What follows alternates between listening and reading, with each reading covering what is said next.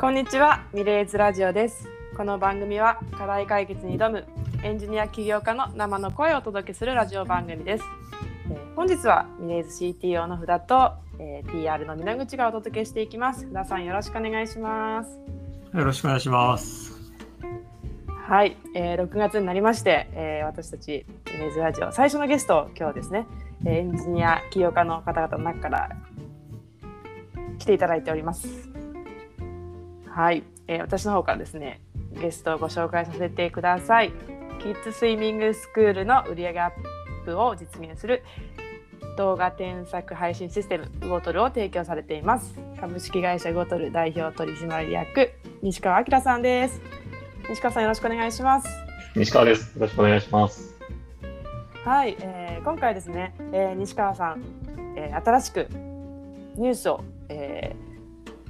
プレスリリースを予定されているということでですね、ぜひウゴトルさんのサービスだけじゃなくですね、えーそのプレスリリースの内容についても伺いたく今日はゲストとして来ていただきました。お願いします。はい、よろしくお願いします。ちょうどあのブースターのラジオ収録にも出ていただいたばかりなんですが、どうでしょう、ラジオ収録慣れました？まだあの、間合いとかが慣れないですね。そうです。あの福田さんは何度か何度もサブチャンネルでやってますけどどうですか？まあそうっすね、そんなに変わらず、実際に会って会話してたあんま変わらないテンションで確かに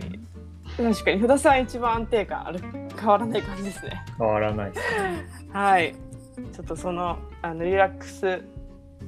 オーラを伝染させてもらいながらですね今日は魚鳥さんの、えーサービスの紹介と改めてプレスリスの内容について伺えればと思ってお時間いただいてます。はいということで、えー今回の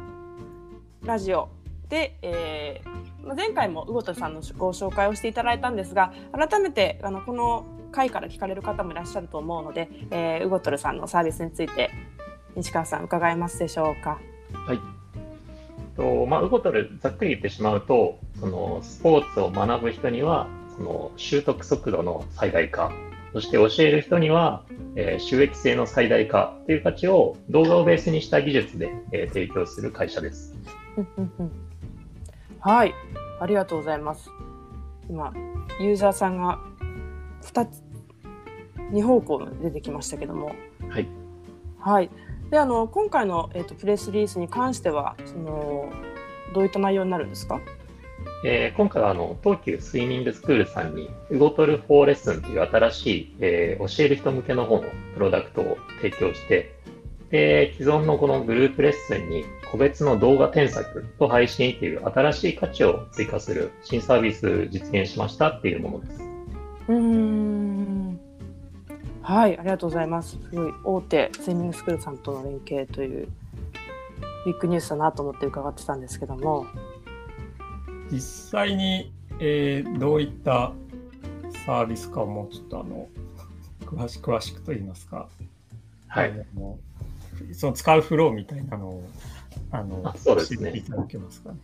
えっと、まあ、いわゆる既存のスイミングスクールでのレッスンって言いますと、まあ、何曜日クラスみたいなものがあって、で、そのクラスで、えー10人とか15人ぐらいで、えー先生がその場でこういうことを気をつけてやりますって説明して、えーレッスンしますと。多分あの、やられた方はわかる流れかと僕思うんですがも通っ、てましたね。そんでしたね。僕も通私もってました。で、その中に、このウゴトル4レッスンが入ることによって、えー水上、水中、2つのカメラで同時撮影をして、その泳いでる時の、えー動画がまず撮られます。で、これ普通のレッスンの中に、えー組み込まれてます。で、そこで撮られた動画に対して、えーそのレッスン後、当日中に先生が、その水上と水中の、え2つの動画を、まあ、合成して1画面で見れるようにしたものに、えここでもっとこのクラスだとこういうこと気をつけてくださいねっていう添削をして配信開始してくれると。だからその日のうちに手元のそのウゴトルフォーレスの専用アプリで、えー自在にコメント付きだったりコメントなしにしたりして見ることができるというサービスになっています。うーおーんじゃあその親御さんだったりその実際に泳いでる人は、えーレッスンが終わったその日にそうですね。家のタブレットとかで泳いだ姿ともっとそうですね、タブレットであったり、スマホだったり、はい。うんはい、ありがとうございます。その、えー親御さんだったりお子さんはどうやってその動画を自分が泳いでそして添削されてる動画を見るんですか？えっ、と、ウゴトルフォーレッスンというあのアプリ自体がすでに App Store の方では、えー公開開始されてまして、で、このアプリが、えー先生側も生徒さん側も使うアプリになってます。でこれももちろん無料でダウンロードできます。で、えーこれはあの、ウゴトル側と契約しているスクールさんが使えると。で、そこの会員さん、まあ、あの、スクールさんと、えっ、と、そのメニューやりますってや言っている、おめでとう、会員さんが使える状態なんですけども。で、えっ、と、アプリはダウンロードしておいて、すると、その、えー撮影後ですね、撮影した日の、まあ、夜ぐらいに多分、あの、先生から動画配信があって、へえ手元に届くと。ーっていう形にへーいいですね。なんか我が子が頑張って水中で一生懸命泳いでる姿を手元のすね。スマホで見れるっていうことなんですよね。はい。うんうんうん。お子さんもね、え一緒にどこが改善したとかっていうのも見れる確認できるっていうことなんですねそ。うです。はい。へちなみにその、まあ、背景となるそのスイミングスクール側の、えーまあ、今の課題というか、えーどういうところでこの、あのまあ、西川さんのプロダクトがこう刺さったというか一緒にやろうっていうふうになったこのスイミングスクール背景とかを教えていただけますか、そうですね。あの、まさにちょっと今の時期的なものもあるんですけど、この話自体は1年ちょっと前からもうすでに動いてはいまして、でやはり時期的に、あれですね、あの、その状況下で、まちょっと感染症、はい、コロナですね、ありまして、それでこう、やっぱり会員さん減ったりとか、まあ、売上の低下っていうのが起こる。プラス、うん。えーそこから感染症対策でコストも上がってしまうと、まあ、ちょっとダブルパンチを食らっている状態ーでして、うん。でなので当然その対策として会員数をなんとか増やさなきゃいけない、戻さなきゃいけないっていうのと、あと、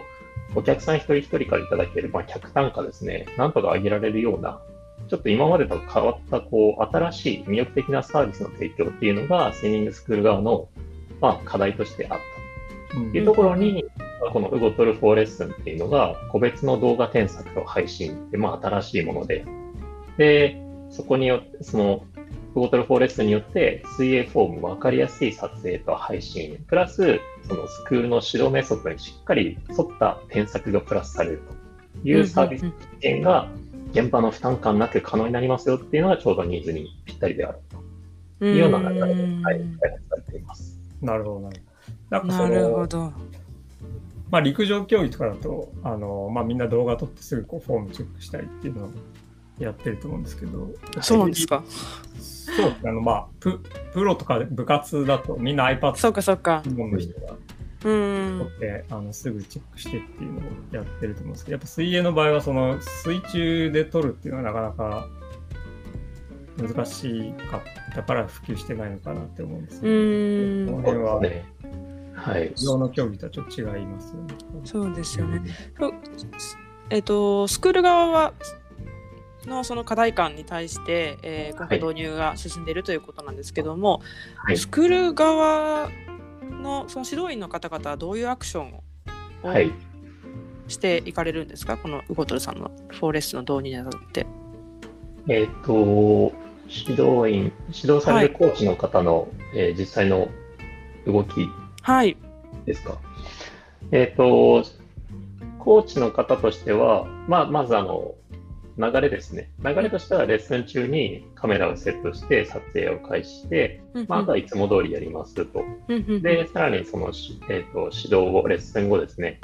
で、えっ、と、カメラを引き上げてきて、えーまあ、iPad の方に動画を読み込んで、で、そこに、えー添削していくんですけども、そこの水上動画と水中動画の、えー合成っていう部分が、まあ、アプリ上でパッとあの読み込んで配置して、ちょっとタイミング合わせて終わりと。えー従来の動画編集ソフトだと30分以上かかったような作業が、まあ、わずか数十秒で終わると。いうようなことになってまして、もちろん特化してるからっていうのもあるんですけど、でさらにその、例えば13級であれば、13級で、えークロールで12.5メーター、クロールの基本をやりましょうみたいなクラスだと、の新旧基準ですね。その旧が OK 出ますよっていうのが、こういうポイントが、えークリアできていればっていうのがあるんですけど、そのクリアしなきゃいけないポイントと、えーそれがうまくいった場合のメッセージ、うまくいかない、まあ、失敗あるあるパターンはこうですっていうのが、もう事前に登録されているので、うん先生としてはもうそこからポチポチと選んでいくだけで、まああのいろんな生徒さんに対して、ちゃんと個別に合ったメッセージがすごく手間なく、えー付加できる。うーんで、そのパッと配信までいけるなるほど。はい、動きになっています。えその添削ってその今伺っててすごい簡単にできるんだなっていうしかもそのはいコメントももう用意されているものがあるっていうことなんですが、そ導入前はどのようにされてたんですか？導入前は、えーまあ、まず動画添削というのはなかったので、うんうん。やっぱりその場で先生が十何名泳いでくるのを見て、でもっとここでこう顔をこうとかあのそれぞれ言っていたんですけども、あそもそもその口頭で言っている内容が結構その新旧基準からかけ離れたものになっていたりとか、やっぱりあの先生がこの辺では確かこういうことを言うはずぐらいのふわっとした記憶で言っているので、どうしてもちょっと違うこと言ってしまうことはまあまああります。うん確かにあと先生ってなんか紙なんか手を濡らしながらその紙にメモされてたのをなんか自分の記憶であるんですがあそうですね。あの、ちょっとそのプール際に置いといて、紙にザザッと書いて、うんで、あと記憶にたどるあの頼ると、あの子は確か腰が落ちがちだったみたいな。あかなり先生頼みなあのレッスンになりがちだったっていうところはあります。んうん実際この、まあ、本本部なりその、えーこれやりましょうってなって。で、まあ、割とその机上でこれこれこうなったらいいねっていう感じからこう実際こうスはいクールでオペレーション回すっていうの結構かなりあのいろんなことがあったと思うんですけど、はい。なんかその例えばカメラ曇ったりとかそういうこう 想定してなかったこととか、むしろここは意外に良かったみたいなありますか、そうですね。まあ、あの実証実験も通してみて、一番最初はその水泳のフォームが取れて、そこにコメントついたら、もうすごいだろうみたいなイメージでいたんですけども、そこ以上にインパクトがあったのが、なんか、えっと、一つはそれ以前のところで、まず、全国レベルの選手とかもコーチにいるんですけど、うんそもそもそのぐらいの選手でも自分の泳ぎ客観視したことがそもそもないみたいな、っていうところと、コメント以前ですね。っていうところと、もう一つは、先生たちでみんなでこう添削っていうのを最初フリーワードでやってたんですけど、うんうんフリーワードとみんな言うことは結構違う。あで、それがこの今回のシステムで、本当はちょっと手間を減らすぐらいのイメージでテンプレートメッセージ機能って作ったんですけど、手間を減らすどころか、先生が一人一人こう頭を悩ませて考えるコメントが、ちゃんとスクールの指導メソッドに沿ったやつを選ぶだけっていうことになって、その指導品質もしっかりしつつ手間も減るっていう、ダブルの意味があったっていうのがすごい大きな気づきでした。あーじゃあ意外に先生側がいろいろ可視化もできて、はい。あとその、スクールとしてこうすれば早く、あの、綺麗に泳げるとかっていうのが、フォーマット化されてきたってことですね。そうですね。うんまあ、フォーマットとしては一応あったんですけど、使いこなせてなかったっていうところですね。うん30 30級、例えば東急さんだと30級あるんですけど、30級のそれぞれの項目を5、6項目とかあったりするんで、覚えてられないっていう。うーん。まあね、子供によって体型だったり癖だったり全然違いますもんね。その子に。なるほど。生徒さん側の反応はどんな感じでした生徒さんは、あ特に、えっと、生徒さんと親御さんで、まあ、やっぱり客観的に、えっと、自分の子供の泳いでる姿が見れる。で、先生が言ってるのここなんだっていうのが、その動画の例えば膝だったら膝のところに、この瞬間の膝なんだとかがはっきりわかるっていうのが、うん。えー見えてよかったと。なんか、まあ、9結構落とされるんですけど、7割ぐらいのお子さん落ちるんですけど、ええそんなにです？はい。で、うんそれで落ちた理由がすごいはっきりこれで分かって、ああ。あと治ればいいんだというのが確かに明確になった。なんかどこを直していいかわからないとか、そのできないからじゃなくてここを直せばいいんだっていうなんか前向きにお家で会話できるのいいですね。そうですね。うーん。前回とのそう差分というか、あの前ちょっと腰がこう沈んでてスピード出ないっていうのでじゃあ上げてみようって言ってやって自分で上げたつもりだけど上がってないみたいなのが結構まあ運動って大体そんな感じであのうまくならないですと思うんですけど自分のこう脳で思ったことと実際やった時のがこう差分みたいなのが見れるとかなり効率よくこううん学べる気はしますね。そうですね。いやでも今後のスポーツ指導だったりスポーツ学習なんかスタンダードになっていきそうですよね。そう。オリンピック選手がこの最初の習った時にウゴトロを使ってたっていうああ、ね夢ですね。パリオリンピックぐらいですかね。そうですね。まあ、パリすぐですけど、ね、もう一個違うぐらい。確かに、ね、きっと、ね、トップアスリートたちはそういう動画で自分たちの動きを撮って、えープロに添削してもらったり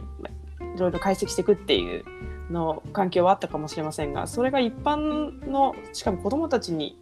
どうはい。が、えー使える機会があるっていうのはすごいことですよね。そうですね。キッズだからこそ、やっぱり見てわかる、得意なので、そここそ伸ばしていきたい。ああそうかそうか。しかも今回日本初のはい。動画添削プラットフォームの導入ということなので、そうですね。はい、スイミングからどんどん広がっていくといいですよね。次のオリンピック選手たちの育成に。なるほど。はい、ありがとうございます。今、えー、多分一一つのスクールではい。店舗で実験していると思うんですけど、今後はどういうあその、ね事業を伸ばそうと考えてますか？今回はあの東急スイミングスクールさんの中でも、あざみの店